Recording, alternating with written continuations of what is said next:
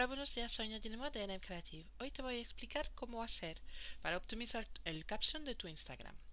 Eh, primero tienes que entender que la publicación de Instagram contiene dos partes, la imagen y el caption.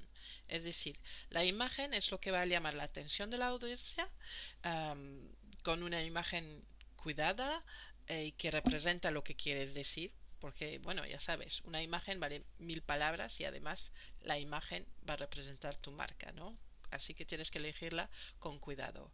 Pero tienes que cuidar mucho el caption. Mm, la gente tiene tendencia a descuidarlo, pero es importante esa parte porque es lo que va a contar tu historia y es tu contenido realmente.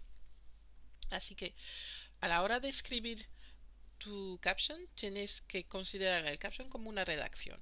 Una redacción contiene tres partes, una introducción, un desarrollo una conclusión. Pues tienes que tratarlo de esta forma.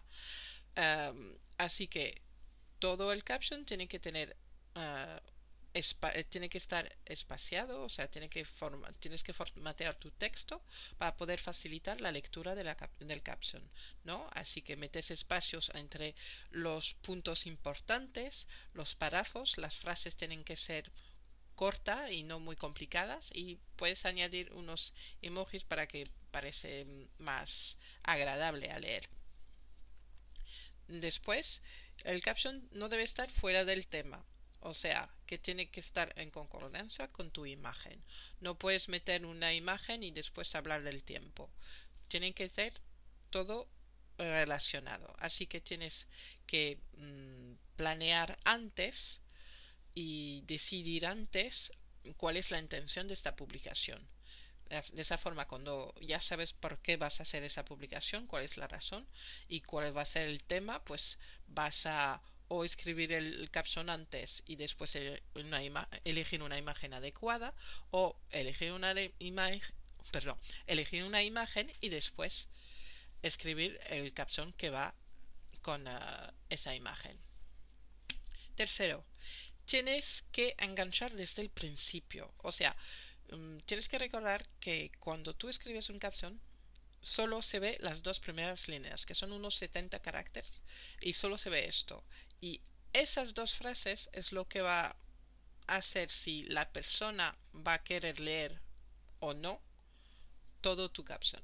Así que tiene que ser un título que sea llamativo, que pica la curiosidad, que da la gana de, de, ir a más, mm, una cosa que se puede hacer es mm, mm, meter una pregunta porque muchas veces pues cuando preguntas algo directamente a tu lectora pues ella va a querer saber cuál es la respuesta cuál es la solución si es un problema que estás diciendo ahí y que a ella le interesa pues va a ir a intentar saber de qué va el tema y va a leer más.